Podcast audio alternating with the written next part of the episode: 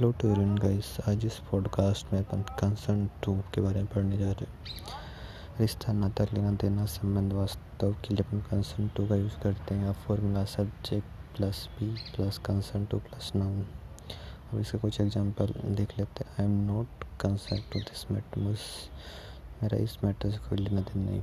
Thanks to hear me okay